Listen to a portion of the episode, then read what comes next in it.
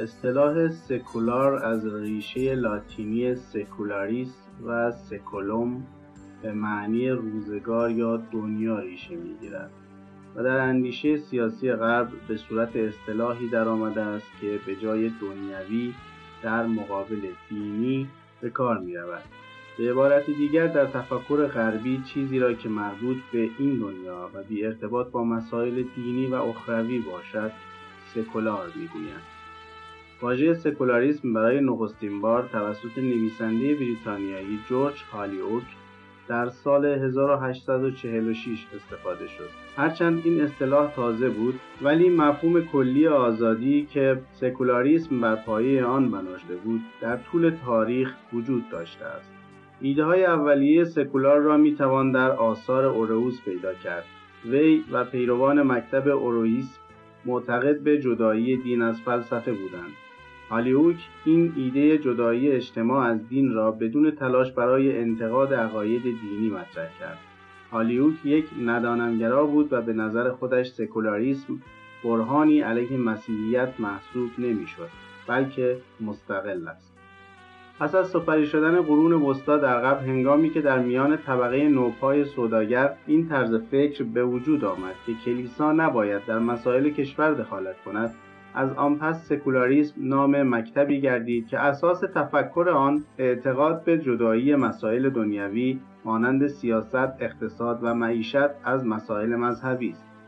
در این مکتب مذهب تنها به عبادات و مراسم مخصوص خود و زندگی شخصی افراد مربوط میباشد و نباید در سیاست دخالت کند. اصطلاح مترادف دیگری که در فرهنگ سیاسی برای این مکتب به کار میرود اصطلاح لاییسم است. واژه لاییک که از ریشه یونانی لایکوس و لاوس گرفته شده به معنای مردم میباشد و برای چیزی به کار می‌رود که مربوط به عوام در مقابل روحانی و کلیسا میباشد. لاییسم نوعی نظام سیاسی کشورداری است که در آن روحانیان مذهبی نقشی ندارند. اهداف و استدلال‌ها برای قبول سکولاریسم بسیار گسترده‌اند. نخستین معنای سکولاریسم اشاره به این واقعیت دارد که اعمال قدرت مشروع دولت تحت شرایط سکولار صورت می‌گیرد. معنای دوم سکولاریسم اشاره به یک پدیده اجتماعی دارد تا سیاسی. در این مفهوم سکولاریسم مربوط به این واقعیت است که گروه‌های مذهبی در جوامع مدرن از تأثیرگذاری بر قانون، سیاست، آموزش و پرورش و به طور کلی زندگی عمومی باز می‌ایستند.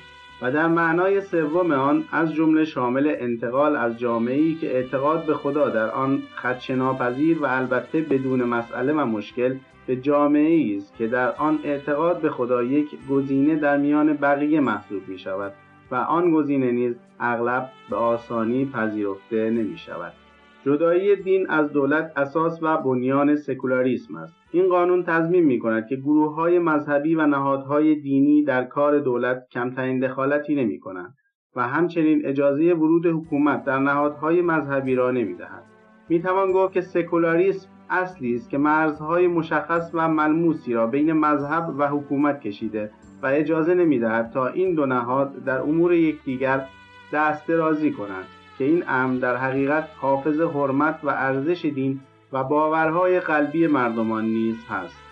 علی‌رغم باور غلط بعضی از متفکران، سکولاریسم در پی پشتیبانی از یک گروه خاص دینی و یا غیر دینی نبوده و نیست و استقلال خود را حفظ کرده و می‌کند و در صدد خدا ناباور نمودن هیچ یک از شهروندان جامعه نیست. در یک جامعه سکولار مردم دیندار حق دارند که باورهای دینیشان را در اجتماع بیان نمایند، ولی شهروندانی که مخالف آن باور دینی هستند نیز از حق نقد آن مسلک، پرسشگری و ابراز مخالفت خود با آن باور برخوردارند. باورهای مذهبی، پندارها و سازمانها نباید از مزیت برخورداری از امنیت به دلیل حق آزادی بیان لذت ببرند. در تعریف سکولاریسم که از طرف انجمن ملی سکولاریسم انگلستان ارائه شده چنین آمده است: معنی واژه سکولاریسم در طول سالیان متمادی اشتباه فهمیده شده است. نه تنها معنی این واژه تغییر یافته و به صورت‌های گوناگون از آن برداشت شده است، بلکه از سوی برخی مذهبیون که نگران تأثیر سکولاریسم بر امتیازاتی بودند که در طول قرنها از آن بهره برده‌اند نیز به غلط ارائه شده است.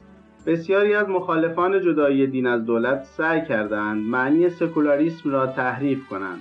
برخی این واژه را به معنی بی‌طرفی حکومت تعبیر می‌کنند تا از این طریق گروه خودشان و دیگران بتوانند از حکومت بودجه دریافت کنند. گروهی نیز با ادغام سکولاریسم و آتئیسم سعی بر بی‌اعتبار کردن این واژه دارند. در نتیجه می توانیم با خیال راحت از بسیاری از جنبه‌های مختلف این واژه صرف نظر کنیم. از خاستگاه قرون وسطایی این واژه می‌گذریم. در آن زمان سکولار به معنی کشیش‌های بخش بوده که در دنیا حضور داشتند، برخلاف راهبان که تارک دنیا شده و گوشه‌نشینی اختیار کرده بودند. از معنی قرن 19 این واژه نیز صرف نظر می‌کنیم.